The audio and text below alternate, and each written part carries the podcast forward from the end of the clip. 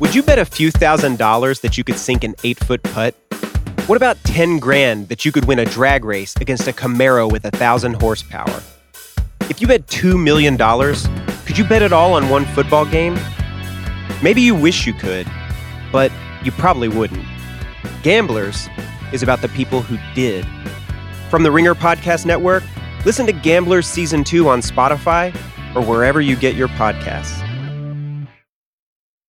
It's the Ringer NBA show presented by FanDuel. The second half of the NBA season is here, and you can bet on the action with an assist from FanDuel, America's number one sports book. Right now, you can check out the new and improved Parlay Hub, filter by odds, sport, and bet type to easily find the most popular parlays and same game parlays all in one page. Plus, start betting on the Explorer page and the Pulse and bet live same game parlays for every NBA game. So download the app today and bet with FanDuel, official partner of the NBA. The Ringer is committed to responsible gambling. Please visit theringer.com backslash RG to learn more about the resources and helplines available and listen to the end of the episode for additional details. Must be 21 years and older and present in select states. Gambling problem? Call 1-800-GAMBLER or visit theringer.com backslash RG. This episode is brought to you by Indeed. We're driven by the search for better. But when it comes to hiring, the best way to search for a candidate isn't to search at all. Don't search. Match. With Indeed, use Indeed for scheduling, screening, and messaging so you can connect with candidates faster. And listeners of this show will get a $75 sponsored job credit to get your jobs more visibility at Indeed.com slash Ringer. Just go to Indeed.com slash Ringer right now and support our show by saying you heard about Indeed on this podcast. Terms and conditions apply. Need to hire? You need Indeed.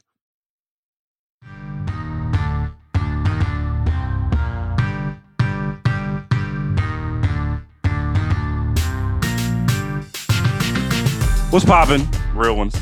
Logan Murdock, Raja Bell here.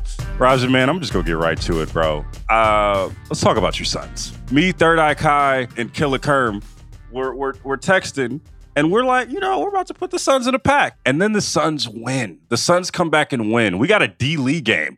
What does this do for the Suns, man? Because you know they were they were about to get put in the pack. They were about to to get. We were about to talk big shit about the Suns, but very, very, very impressive win to start the season for the Suns, considering the circumstances. Yeah, I think, I mean, if you're a Suns fan, you know, you have to be really excited about, you know, the way they kind of dug themselves out of that and the contributions you got from different pieces of that team. I like D Book's energy. I like the way he was attacking the paint and and playing downhill. Uh, there's some things to like, but it's but it's it's one game, you know, and if you were going to have a chip on your shoulder to play against anybody coming into the first game of this season, it was probably going to be the Dallas Mavericks. Now that didn't, you know, it didn't prove itself to be true early in the game, but they found a way to summon it up and get the W. But that's it's a good win for a first game if that makes any sense at all because it is it's just one game, but it's a damn Yeah. good way to start the season and a good win. What is what is the uh, the nuance of the first game, Raja? Because it could mean different things for different people, right? Like I think about I was watching the Memphis game, the Memphis uh, Knicks game, and that the first game for the Knicks is way different than the first game for the Suns. So how how important was this game for the Suns as opposed to how important it would have been for say the Knicks to want to set the tone for a season like that? Well, what are the differences in a, in a first game? It's an interesting question. I, I think, you know, first games are weird because for some teams they'll tell you stuff, and for other teams, they're just not going to tell you anything. You, you, you know what I mean? And so, Mhm. you know, depending on on who you are and where your team is and its its maturation process and what you came off of last year, I think those factors go into whether or not we can read a lot into your first game. I, I liked again, I liked the Suns' first game, not only because they won it. D. Lee was big down the stretch, um, but I liked I, I liked I said how Devin Booker was playing downhill. You know, the Yeah. Suns really punished. They really punished them in, interior wise. The Dallas, that is, they outscored them fifty six to thirty six points in the paint. Uh, Phoenix with the advantage by 20 points. I like your mindset there. I like the way you're you're saying we are more physical and we ain't running from nothing that you got in there and you're going to feel us. Um, Mhm. So I, I I like I like what that looked like. I don't necessarily know what it means big picture long term for the Suns. Some of that's going to have to sort itself out as I watch more teams in the Western Conference, but it's a good way to get off uh, to a start in a season that's got a lot, or an off season, my, my bad, that had a lot going on for you. Yeah. And it's you, you come out and you get that win, and and while it is only one win, it's something. We're moving. Yeah, it, it's it, it's interesting where, where the Suns are right now because I think it was just a huge win in the sense that at halftime they were down so much. They were I think they were down 22 in the start of the uh, start of the third quarter. They were in a position where the team that beat them as bad as they beat them historically were back in the same position and beating them even worse. And you know Dallas and you also know NBA teams Dallas is probably like, yo, we beat these motherfuckers last year. Why aren't we getting this home game? This is this is supposed to be for us. This is our this is our home game, right? They have that chip on their shoulder. They already have the fact they're beating, they're kicking the shit out of the Suns, and they're already about to be like, oh, we're putting your whole season in a pack tonight. That's how we feel. And then for the Suns, who I just re- just was going to write off their whole season last night. I'm not even going to lie to you, Raja. Just just with the ramifications of what happened last year, and for them to not only come back, but come back twice. They came back first time, made a run from that 22 point uh, deficit, and then they were down 15 going into in the third after Christian Wood just start balling out. For them to have those two comebacks that I don't I don't know where they're going to head, but I think they're they're better than I thought they were going to be, and I was really really impressed by what they that that group did, considering all the stuff that went in the in the uh, in the off season. Yeah, I think that's fair. I uh, again, it would have been an, a terrible way to start the year to just get just completely ran over by Dallas. That that would have been an awful way to start the season. So there's a there's a lot to be said for the character that they showed. Um, in the face of all of what you just talked about. I just still caution like that's one game. I you know as a, as a team from Phoenix, I I need to see more. While it's a good way to start, I I need to see more, you know. I want to get back. I want to uh, go on the other side of this matchup because I think it's really uh, intriguing. It's something that we talked about a lot last season. Um, the, however, this the the the Mavericks go this season is going to be reliant on Luka.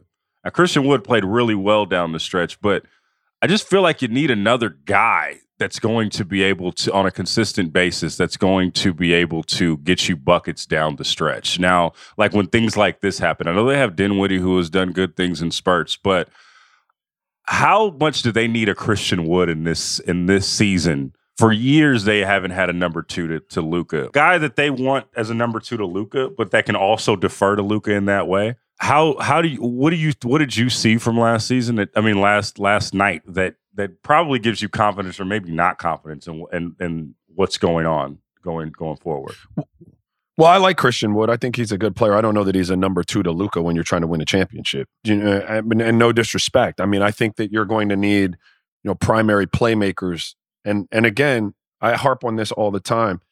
I, I the willingness of a Luka to allow somebody else to play make is mm-hmm. going to be really important. And game recognizes game. So like you saw Luka last year say, "Hey, I I recognize Jalen Brunson can cook. Like I see this. Like I respect that." And so I will kind of allow you know myself to get off that ball a little bit because I trust that if I do, he'll make something good happen.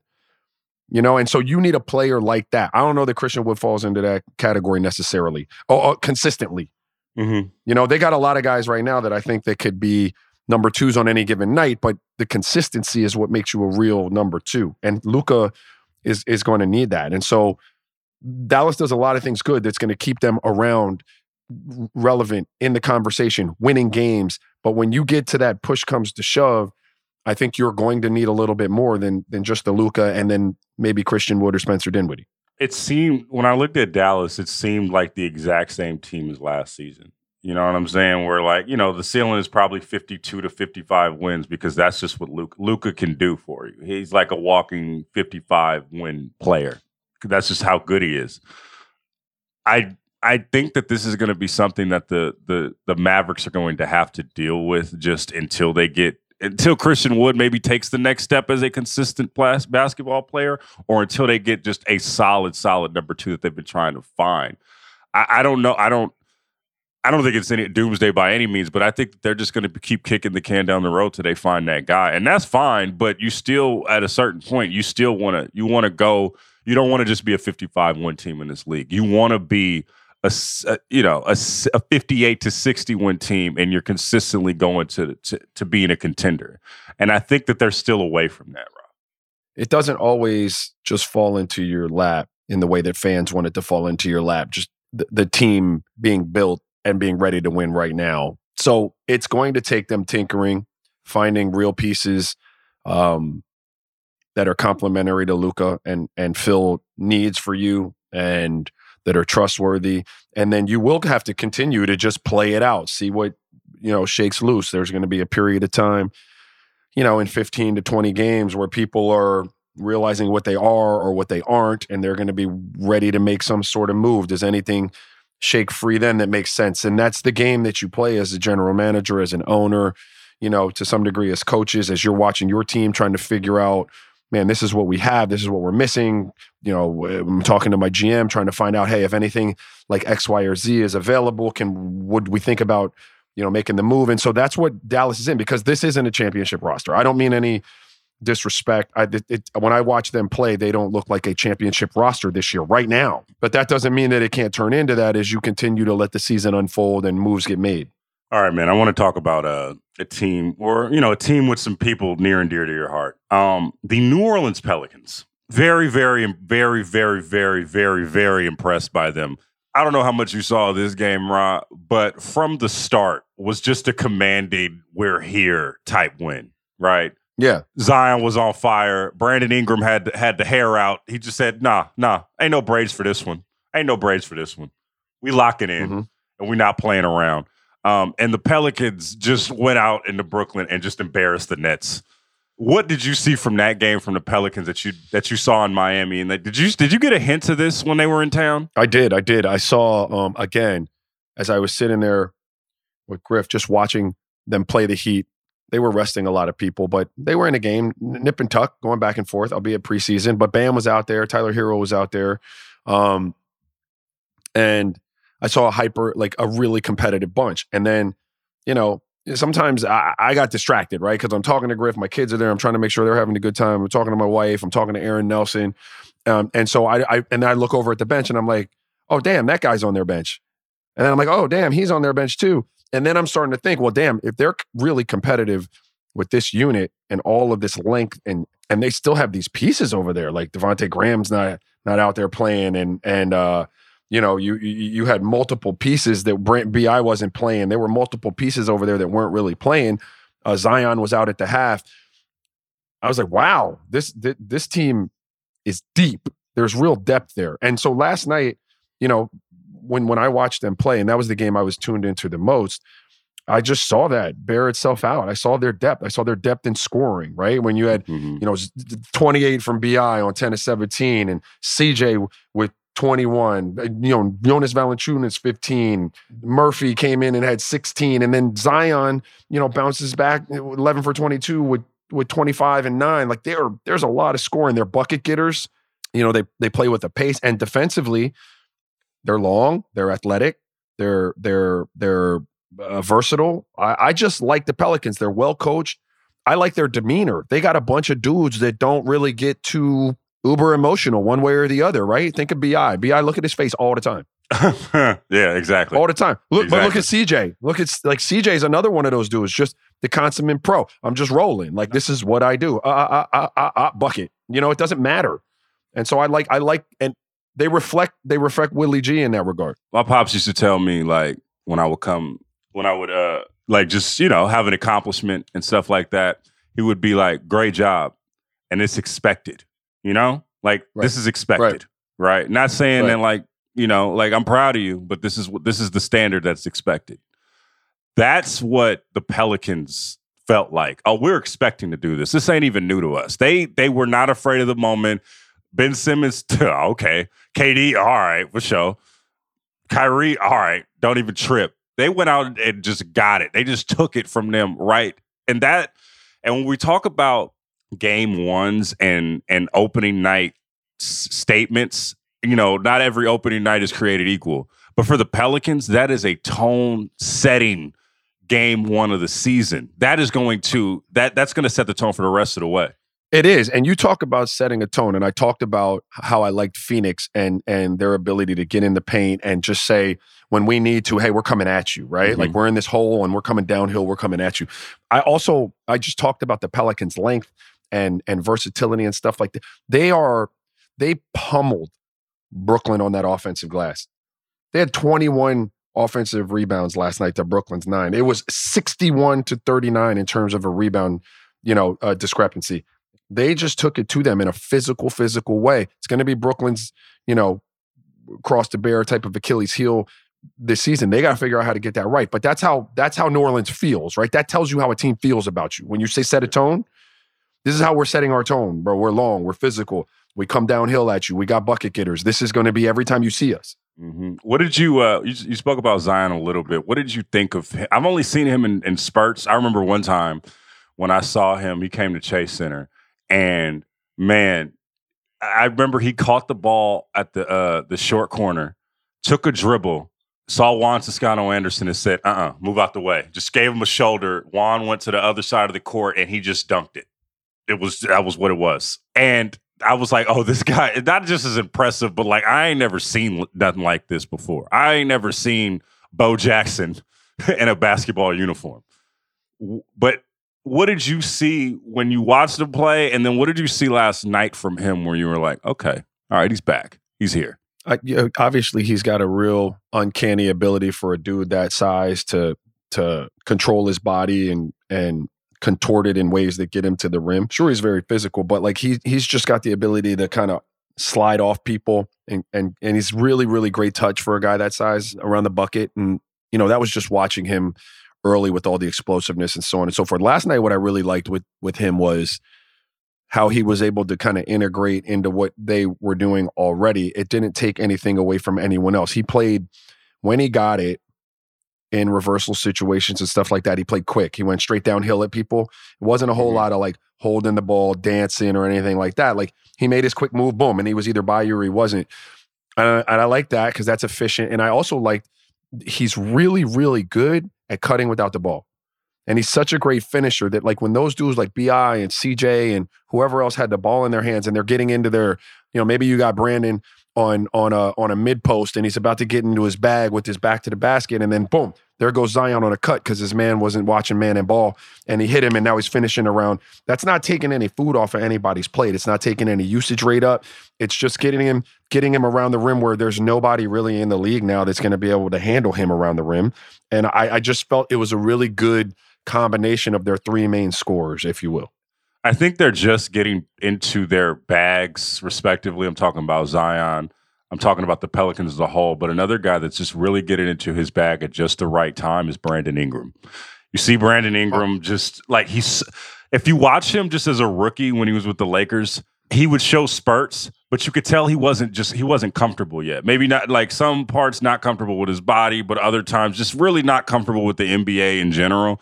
Now, Bro, you saw it in spurts uh, in the first round series uh, against the Suns last year, but now like you're seeing him just going into like his dark step back, right? You're seeing him just going going into his little layup package. He's not he's not phased anymore, and he's just become way more of a complete scorer. And honestly, Bi is one of my favorite players to watch in the, in the league right now because he's just so even killed, but he has such an offensive back and he can play defense. He has the, the defensive capabilities because of his length. He's a really good basketball player. Yeah, he's really, really talented. He has a throwback. He's got a throwback game. I mean, he can play anywhere on the floor. He scores at all three levels, but you know, it looks like where he learned to play was in that mid post, like that Mhm. that catch back to the basket. Um, he's cold blooded. He's an assassin. He's a tough buck. You know, I talk about tough bucket getters. He's top five tough bucket getter in the league because they're almost all Wow. contested. Yeah, yeah. You know yeah. what I mean? Like he just works, works, works, and it's contested, and he's so long, he's over the top. But Stack, you know, Stack was his mentor. Stack played like that a little bit, but he is very, very fun to watch.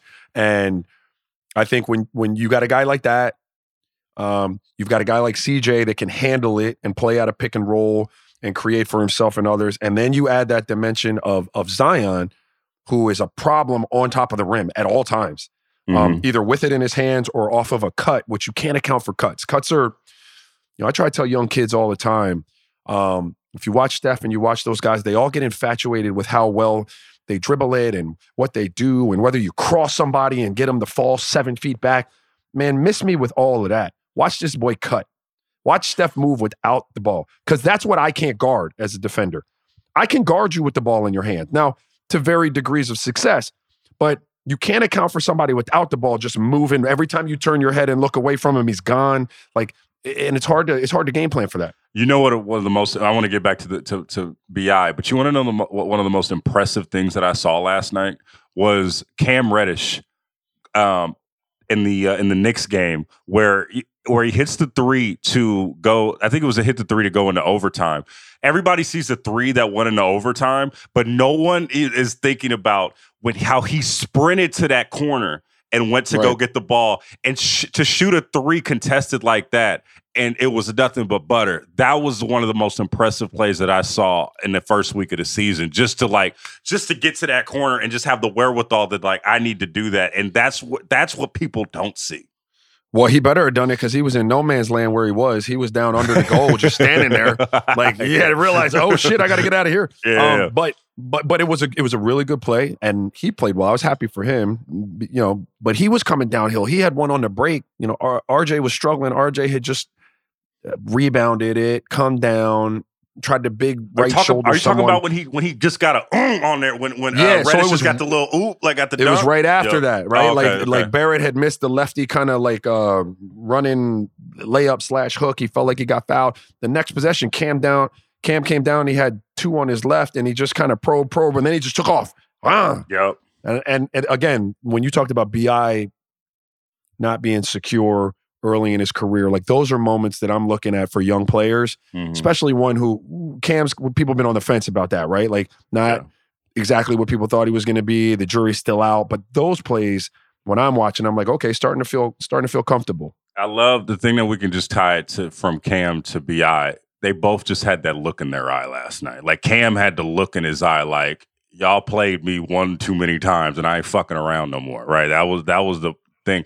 The thing about Bi, and also you brought up CJ, is I think, you know, just over the last few years, we've gotten back to the guys that will, you know, will not just hit a three in your face, but they will also they will they will size you up. They will get you in the mid post. It's a lot more skill. We gotten back to being skilled in the mid post. I think what was celebrated over the last few years, and you know, obviously the Golden State is is is probably to blame for this, but we we prioritize as a league a lot of three and D. And we wanted the guys that could, you know, if you could get in the corner, you can make $80 million. You know, if you could play some defense and go in the corner, you can make $80 million, which is great. Get your bag. But I do like the fact that we are we are trying to get guys that are skilled and that can also size you up because that's important too. And I like that from the Pelicans if all you're doing is shooting threes, and I know analytics people are probably gonna kill me, and, and because I don't care about them really like that. Um, but mm-hmm. if all you're gonna do is shoot threes, yeah, I mean, I I, I can kind of devise a defense for that. I can try to figure that out, right? I could take away like being able to score anywhere is what. That's why you bring KD into the mix when, mm-hmm. when you're Golden State. It's not for more three point shooting. It's for someone that you could give the ball to when all else fails and he's going to get you a bucket. And most mm-hmm. times, you know where that comes from? What was that? The mid range. Yep. That's where it comes from for him. Now, like, so when you're now scoring on all three levels, we're talking about complete scoring threats. That's what greats do. That's where, that's where, as a defender, I don't know really what to do or try mm-hmm. to take away because you've got it everywhere. You can get by me and get to the rim. Um, you could shoot the three if I try to back up and catch you as you go to the rim. And if push comes to shove and I'm denying the hell out of you, you put me on your back. You work me to a point where I have to play behind you. Yep. I can't front you anymore. And now you caught it. I'm on your shoulder. And now we're going to do this mid post dance. And that's what complete well rounded scorers are able to do. And you have to have them on your team. Analytics can bear themselves out through three and three quarters of a game, and now we're sitting here at 101, 101 with four minutes. I got to get a bucket, and I got to be able to give it to somebody who can get a bucket. And guess what they look like? What they look like, Raw? They look like Brandon Ingram. They look like Kevin Durant. They look like Devin Booker, who does a lot of his work. They look like Luka. He does his a little deeper, but that's what they look like. They get buckets anywhere. Yeah, and and here's the thing, man. And like this, I don't want to rail against analytics at all, but good basketball will lead to good analytics You know, play good basketball, it'll bear itself out on the numbers. You know, like if you just if you do the fundamentally sound shit, it will translate. And uh, just to like, I just I'm really in love with what the Pelicans are doing. But more of the other thing, how much of this has to do with when they caught the Brooklyn Nets? You know what I'm saying? Where they caught Brooklyn really early in the process of figuring their stuff out. And Pelicans have already been playing with each other and they already know, they know their roster, they know their guys, and they have a bit more camaraderie. How much of this was, oh, they caught they caught Brooklyn flat footed because Brooklyn's still figuring itself out? Yeah, some of some of it had to do. How much is hard for me to tell you. How much of that it's hard. But I I, I would say maybe 60 40, 70 30. Um, I think New Orleans is really good. I I do have to give some credence to the fact that Brooklyn is really early in this process. They're going to have to figure out how to not get bullied, you know, in that paint like that. And Kyrie was off. So, you know, when you rely on Kevin Durant and Kyrie to do most of your scoring, they got to be at least semi on. Or if one of them's off, the other one has to go for just insane numbers or you're going to have to get a third option to go bananas and they didn't and they didn't get that so you're always going to be behind the eight ball when that happens if you're brooklyn but when i watch them and the pieces they brought in those are really good pieces provided we figure out how how to get them involved in what we're doing offensively mm. they got to figure out how to get them involved it can't it, you, you didn't bring in you know royce o'neale and and Markieff. But you don't bring them in. You don't bring them up just to be just to be uh you know defenders. So we've got that ball's got to move a little bit more in Brooklyn. Yeah, it's got to yeah. move. There's got to be some pace. They got to get into it quicker. Um, you know, I know that's tough when you have two dudes who, who you know, could take that ball and hold it for three seconds and get a bucket, and you know, any way you want it. You, you tend to kind of play like that, but they, I think they need to that ball needs to move more. People, you know, they got to get moving. They got to get some flow, give some other people some opportunities in the flow of that. And then you have to unlock Ben Simmons.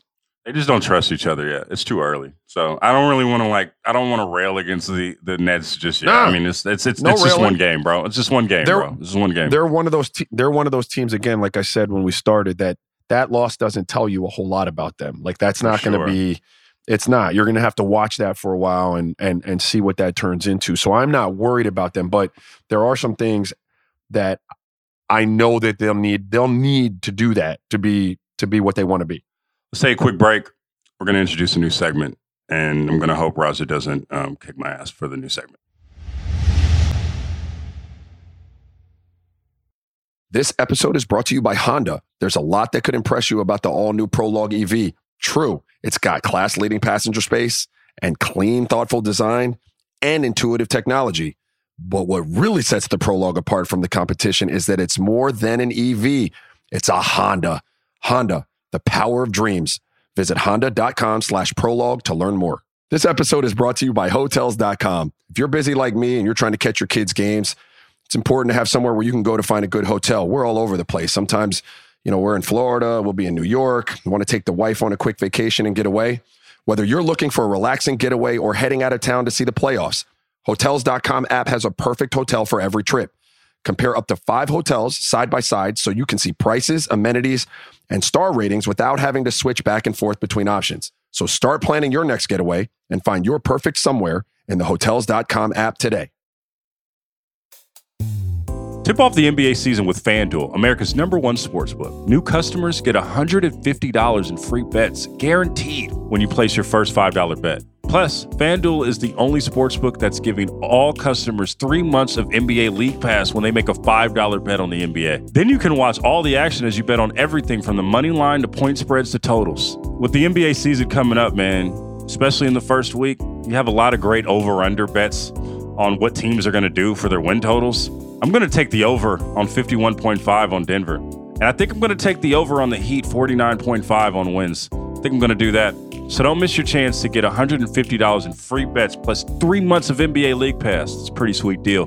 With promo code RINGERNBA, that is promo code RINGERNBA, make every moment more with FanDuel, the official sportsbook partner of the NBA. 21 plus in select states, first online money wager only, $10 first deposit required. Bonus issued is a non withdrawable free bets that expires in 14 days. Restrictions apply. See terms at sportsbook.fanduel.com. Gambling problem? Call 1 800 Gambler or visit fanduel.com backslash RG in Colorado, Iowa, Michigan, New Jersey, Pennsylvania, Illinois, Virginia.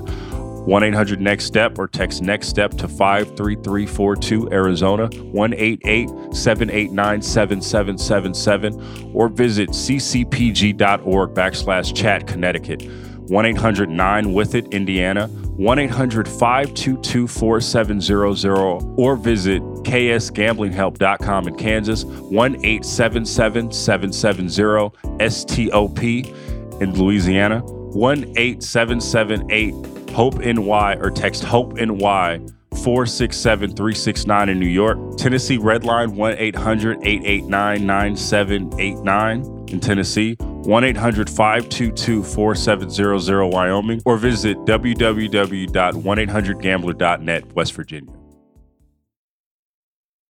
And we are back.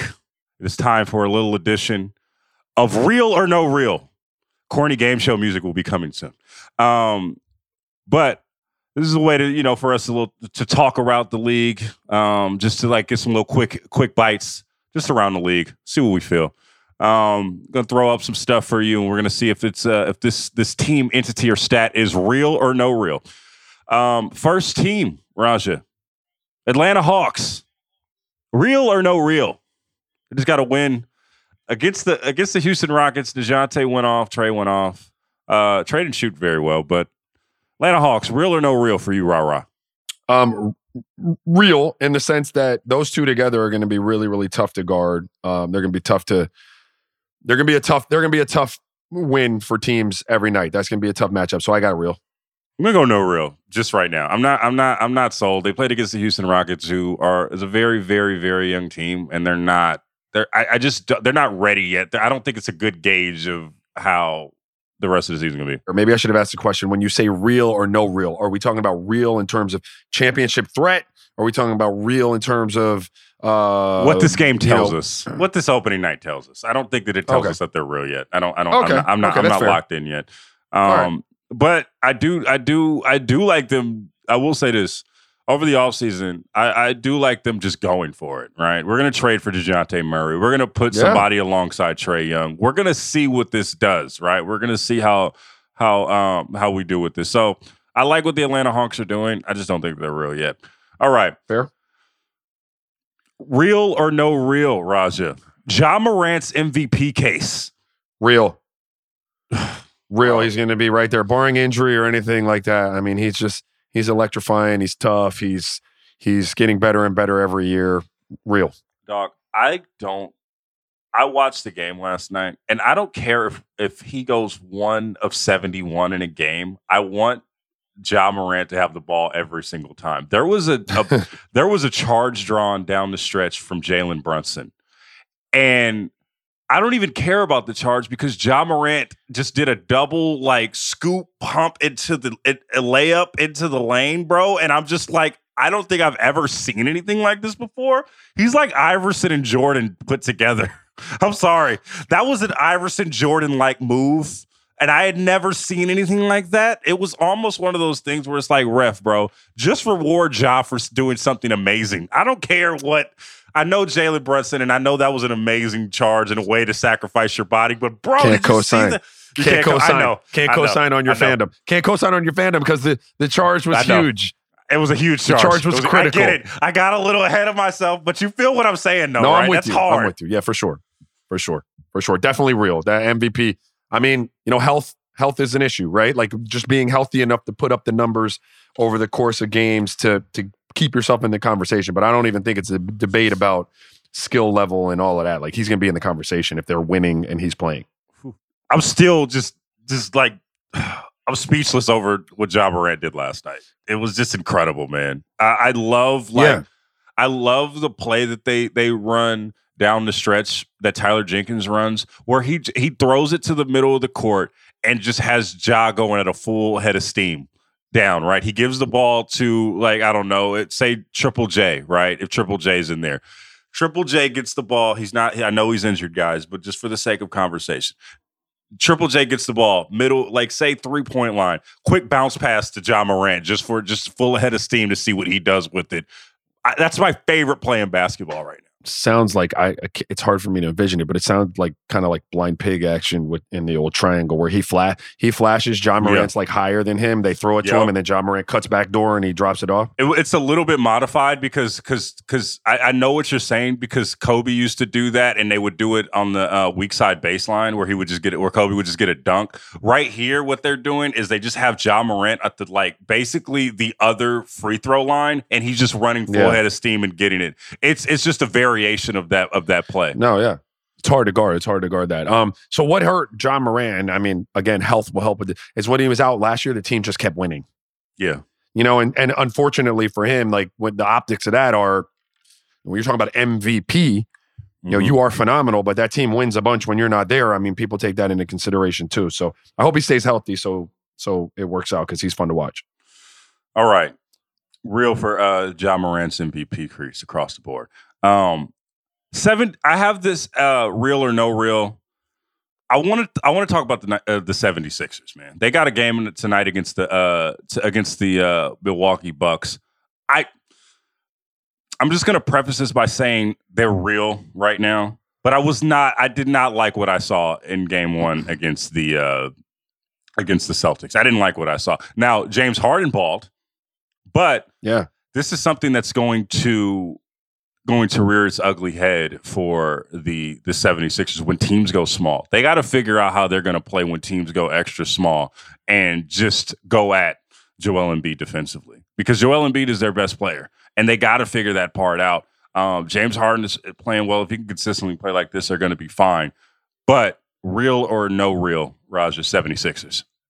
Real. I think the Sixers are going to be okay. I think they're going to be fine. Another team where game one, I think it meant a little more to me than it did for Brooklyn, but I'm not panicking after game one yet. The answer to your question, I mean, Charles Barkley keeps trying to give it to you, and Shaq keeps trying to give it to you. The way when when a team, the way that you counter the team going small and exposing you defensively is to bury them yep. and bully the hell out of them when they're going small defensively against you, one of the biggest human beings in the league. Wait, wait, wait. Before and, you said that, before you say that, I saw Shaq just to even say your just to just to elevate your argument. I saw Shaq on Tuesday night against uh like pregame before the Warriors game.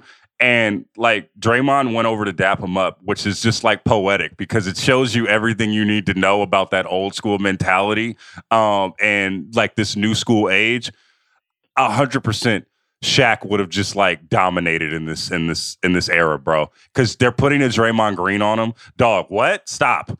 Draymond is like, like is like two feet compared to Shaq. And the funny thing is, Shaq. So when we played the seven, when we played the Lakers in the 01 finals, mm-hmm. Dikembe Mutombo, a shout out Deke, um, prayers up for him and his family. Yes, sir. He was coming off of Defensive Player of the Year that season. He had just been named Defensive Player of the Year.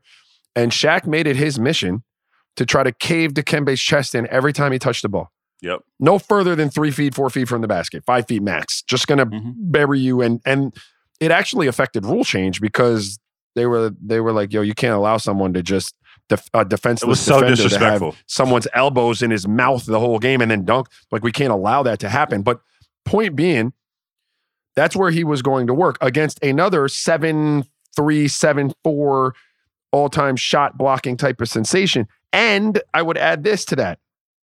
There wasn't nearly as much space because there were multiple big yep. plotting seven footers on the floor. Mm-hmm. Most of the twos and threes were all working in the paint initially to start action because you were running floppy and hawk sets and and it was a more mid range game. Correct. The game, yeah. everything was done closer to the rim, so there wasn't as much space. So I would make the argument now that if everyone is going to be outside the three point line toeing it, man, you should be able to really take advantage of all of that space if you are big and you have a favorable matchup, but you have to be willing to do that. I got a quick rant for you because I'm, I'm with you. Big men need to get a lot more Shaq in them this era because they would be so dominant in this era, bro. I saw Anthony Davis and on Tuesday call for a lob over Jordan Poole. I was so yeah. disrespect I was so disrespected because and that if Shaq sees Jordan Poole or any other big from a certain era sees Jordan Poole, I'm sealing him. I, he is you can't even see Jordan Poole, and I'm catching the ball and I'm dunking it just really fast. It's an easy two points. I'm not calling for no lob over Jordan Poole so he can foul me real quick. Why would I do that? And I just think Joel Embiid just and not to say he does it because he could, but that's the anecdote for the Sixers, bro. Just give me the ball. I'm sealing everybody off and I'm dunking it in your face. It's a quick two points, and then I'll I'll shoot one three a game. Shaq would have cursed everybody on that team out if he had Jordan Poole and you didn't give him that ball. Curse everybody out. Yeah. And, and and we would have been fine with it. Like, yeah, man, we we, Yeah, we fucked up, big dog. Like, wait, yeah, we should- you should have had that ball. And you know, I feel like that the closest the, the, this starts because they don't teach the game like that anymore. If you go into any gym, and now I'm on a tangent, right? Let's, let's get I'm it. on one. Let's go. I, you go into any youth gym uh, around at least my area, and nobody wants to be a big, right? Even no the big wants to- men don't want to be bigs. no, yeah, no one wants to be a big, including the bigs. They don't want to learn how to play big. They don't. They don't want to learn the nuances of that. And so people have understood that, and it affects their money and their ability to to build good teams. So they don't. They're like, all right, no, I'll teach him to be a guard because we want to keep him. And I'm not lobbying against teaching a big man how to play guard. But what I tell parents is, let me teach him how to be a big first. Like, let me because you can always take what I teach in terms of big footwork and put that in the mid post. It's the same footwork, Logan. Yep. So if you continue to, you know, grow and and expand, you become a guard that if you really need a bucket, you know how to do it on the post Yeah. because those are easy buckets. So why just completely let go of one part of the game because it's not in vogue and we want all these skills? You can have all of that shit. You know what pisses me off though, Raja, is that like big man, even the, the young homies, like they'll go to the three point line, and what they don't realize is, dog, if you get a quick layup, that just gets you right in rhythm. You could get that three later on because it, all you got to do is see the ball going in. Why would you want to shoot a three to start when you could just see the ball going in? Quick layup here, quick boom bop right here, fade away. Then as the game wears on, boom, I can hit you with that three when you're not even expecting it. It's a chess match, man. We're trying to take advantage of, of of situations, and if we have a desirable situation on the block, I post up on my eighth grade team. My son Ty's a five nine seventh grader, but if you put if you put a small guard on him because he's our our our combo like one two. I, I got a Mhm. smaller one two, and then he's my other one. If you put, I, I run a drop to him immediately. Boom. Forget the offense. Forget the offense. Just put him right there. Just put Yes, him right we're there. running- there we go. Right we call there. it we call it turn tie. Boom. We turn somebody off of him, drop that in, we Mhm. cut him through, and he's gonna give you one, two to that to that jump hook, or he's gonna drop step you and seal you and get a bucket because we're just and there's nothing wrong with that. Yep. Nobody's saying you're going to be a big and you'll never handle the ball, but you got to know how to operate when the opportunity presents itself. You got to be prepared to be able to take advantage. And so many of them aren't because they're never ever taught or asked to do that because people are afraid of losing them or disrespecting them or, man, miss me with that. Teach them, right? And give them full bags. Yeah. Like give them full bags so they can operate. Like I, I mess with Giannis the way I do because Giannis, even though it's not all post up, like sometimes it's coming straight downhill at you. His mindset is I'm bigger and stronger and I'm going to be on top of the rim. Yeah. So whatever that looks like, but that's where I'm going. Well, that's the thing just about just aggression in general. I think it's not even a matter of just being mad that they're shooting threes. It's just the mindset of aggression, right? Like Giannis shoots threes, but it's within the context of like, yo, coming as aggressive as I can. That's what I want to see out of our the bigs of today. I just want to see aggressiveness. I don't care that I want the game to evolve. That's what I want. I don't care about that, but I also want I also want an aggression that I'm just not seeing out of bigs right now. Totally. And I, I want to be clear because I know I get like I get all in we my get in bag our bags, and I'm yeah. like- but it's it's not saying that the game doesn't evolve and that bigs can't be outside and be super skilled in play. It's when we get in a situation like you talked about when we have this mismatch because a team has elected to go really small against us and it's exposing our big in a way defensively that puts us at, at, you know in, in a tough situation how do we counter that we have to be able to counter that by imposing our size and our strength on them on the other end it's the only way to do that when they're now smaller and quicker than you and we've got to be prepared and that's the situation i'm talking about when joel Embiid gets babies he got to rock him to sleep. Put his ass down there, and he's got to punish him. Don't get pushed off. Don't let your catch be four feet off of where you started your post up. Now we're shooting the the fade away. Let's not do that. Hold your position. Start it two feet lower. Turn on his ass and bully him. we got we got on a tangent, and I'm just going to keep us on this tangent, man, really quickly. Like one thing I saw from AD that I just didn't like is he got his buckets against the Dubs on um on Tuesday, but they were all passive. You know what I'm saying? Like he got his 28. Who cares though? Because he was going for fadeaways, and like it doesn't matter. Like it, we need a baseline level of aggression. I I didn't watch that game as as close, so I can't really, in fairness to AD, really talk about how he got those 28. I would just say that all 28s aren't built equally. Yep. Like we they talked don't about in the past about the other same thing. players too. They don't. You you have to have okay. When I'm devising a defense, right? Yeah. uh, and and I'm looking at your team, and I'm trying to figure out what we're going to do schematically against your team. Um, something that poses a threat, getting downhill to the rim, is one of the first things that I have to deal with, right? Because a good enough player that that punishes you on the inside is a concern. And I don't just mean on a post up, but I mean they they collapse defenses because people naturally are going to be like, well, what happens when he starts driving into this gap here? What are we going to do with it? Yeah. I mean, I don't know a coach in his right mind that's going to be like, yo, just let him go. You know what I mean? Like, there's going to be some plan for that. And so, when when when you're when you're 28, all comes from outside the paint. And I'm not saying ADs did. I'm just talking about if this was a random player, right? And you're a really really good player, and they know that that 28 is only going to come from outside the paint or shooting fadeaways and stuff. It just changes the math on how I devise my my schematics defensively. Like there's no real threat in the paint. You don't collapse the defense, and so then it makes it easier for me to stay home and take other people away. So you're 28 to beat me now. It's got to be like 45 Wow. Yeah. Yeah. That's that's because really I ain't letting interesting, yeah. nobody else get off now. I'm just staying home. Yeah, it's it's just it's just interesting just how like we always talk about no no point total is created equal, and that's and that's just so true, man. Because there's there can be a dominant 21 points, you know. If everything else, there's a, if you look at the rest of the stat line, there can be that. That's interesting. Um, let's table that for now, just for, for time constraints, because Raja, we got some beef. Not me and you. Not me and you. We got we like we got a Oh, beef with a friend of the show. We got a beef with a friend of the show. All right. So I was listening. Um, I was listening to the Dan Le Batard show, Raja, Okay. and um, friend of the show, Amin Elhassan, who said some great things just about the pod, but um, he included your name. Your name came up, Raja, and do you know how your name came up?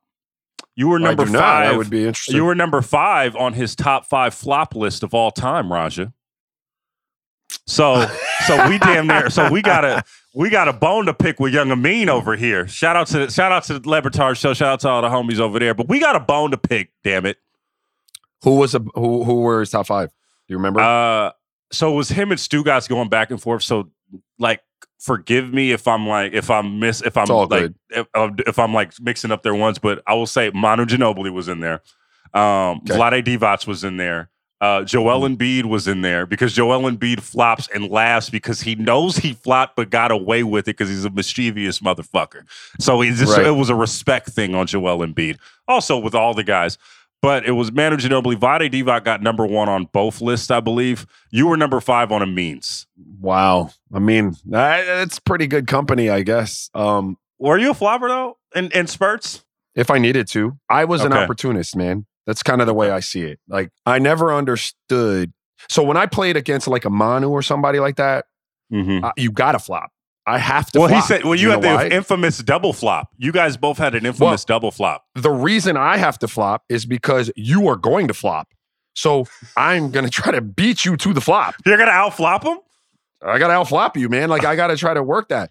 Um, but I never understood like people do this all the time, especially people that ain't playing no basketball. You know who you are. Mm, Um, no, but like when someone takes a charge in the chest, oh, he flopped, and you're like, no, like I, I, I was in position.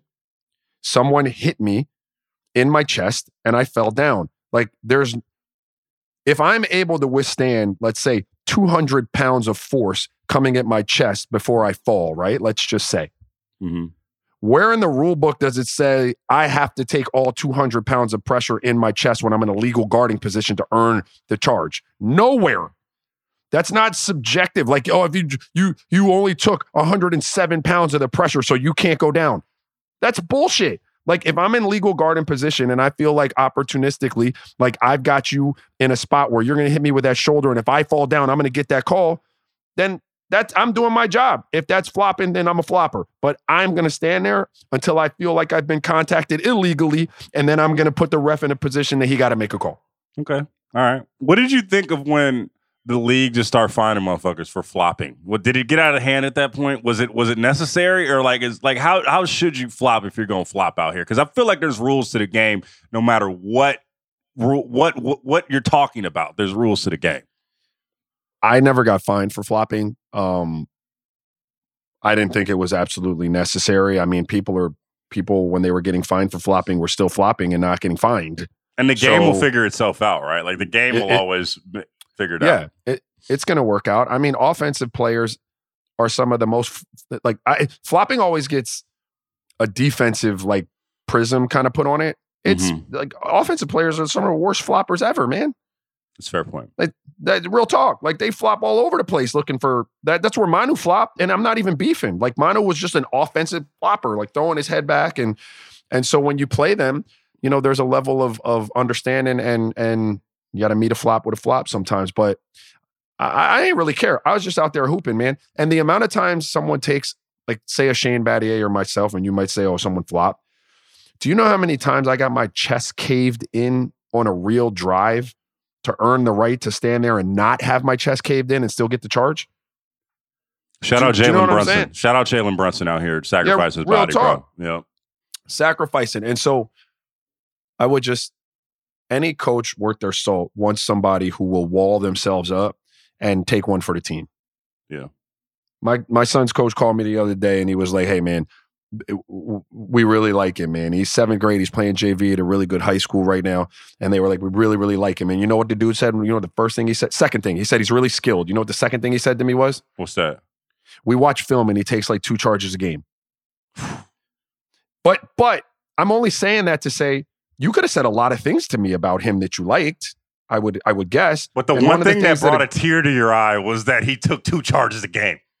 Because that means something to a team. It gets you an extra possession. It gets one of their better players usually in some foul trouble. It deters people from assaulting your rim Yep. because they think that if they leave the floor, you might step under them, and so it just Because it- it- people think that like blocking shots is going to make a difference, and it does. Don't get me don't get it wrong. But if especially if you're a smaller team, if you can sacrifice your body and just get one charge at just the right time, that'll make the big thing totally different that coming down the lane, or anybody totally different coming down the lane. If you're there about to Kyle Lowry was perfect at that. He used to do that Yeah. all the time, still does.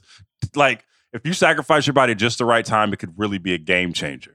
and it sends a me- it sends an unselfish message. It is an unselfish act. There's there, you don't get any glory like glory for it. It's Yep. telling your team, "Hey man, this is how badly I want this shit. Maybe I can't dunk on people or score 30 a game. I don't handle the ball and pick and roll and make all the assists. This is my body and I'm giving it to you guys for a chance to win this game. It is one of the most unselfish things you can do. Yeah, man, that was real. Shout out to uh, shout out to Amin. Shout out to everybody over to the Le Batard Show. Shout out to y'all. Yeah, facts. Facts. All right, man, good episode. But you know, we don't let a Thursday episode go by without a, a little segment we like to call "Real One of the Week," uh, where Mhm. we shout out or we shout out a person, uh, organization, or entity that just won the week. I am going to go. I hope I get the accent right. I hope I get the, I hope I get it right. Paolo Banchero. I'm gonna go with him. Did I do it good? Was it was it serviceable? Did I get it? Hold You it did it down. great, for, sir. Hold it down for. If you want to do it, hold it down. No, you got it. right, no, right, all right, all no, right. no. I'm gonna go with Paolo, who had the the best debut uh, for a rookie since LeBron James got 25 and five in his first game. Man, listen, if the Orlando if the Orlando Magic make a comeback, it's gonna be it's gonna be fun. That's gonna be fun. Shout out to my homie uh, Khobi Price, who's holding it down for the Orlando Sentinel. He, he's he's he's covering it over there, man. He's doing the damn thing. So um, I'm gonna go with uh, Paolo Banchero as my real one of the week. Raja, who's your real one of the week? Um, so my one, one of the week, I just I spoke about him briefly earlier in the show. Um, is one of my favorite vets, Dikembe Mutombo, Yes. who announced that he was going through uh, treatment for a brain tumor, and all of our prayers are up for Dikembe. Um, Dikembe was one of my vets when I got to Philly, and Dikembe used to look out for all of us in a way that you know very few dudes did. Like you could tell that he cared about you. We'd be on the road, and he knew we didn't know anybody. He'd he'd have us out to dinners. He'd hook us up with with different things professionally that were going to mean stuff to us. Like he always had us under his wing, and and uh, you know my my prayers and and and and my family's prayers go out to his family and him. But a real one. Um, Real I know one. he's going to be all right. He's going to fight and, and get it tightened up. But he is a real one. Um, Yes, sir.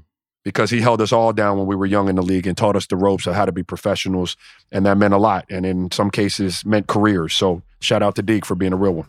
That's what's up, man. That was another edition of Thursday Real Ones. We'll see you back on uh, Monday, and we got a special guest for you guys. So um, make sure you be on the lookout for that, man. Tap in, man. We'll see you guys soon. Holla.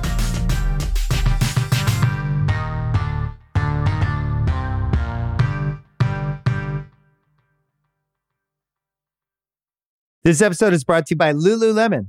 Guys, if you're ready for a new pair of pants, try one of Lululemon's ABC pants. They're made to make you look and feel good. And there's lots of different styles to choose from. My favorite, because I walk around LA every day, I like the joggers.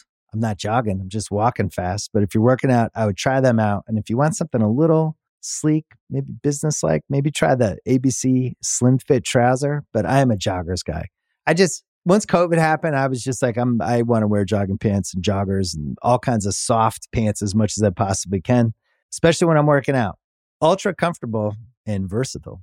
ABC pants are really in a league of their own. Buy a pair right now at lululemon.com. There's a lot that could impress you about the all new Honda Prologue EV.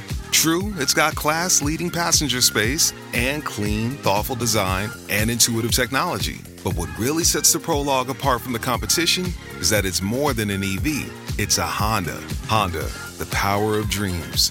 Visit honda.com slash prologue to learn more.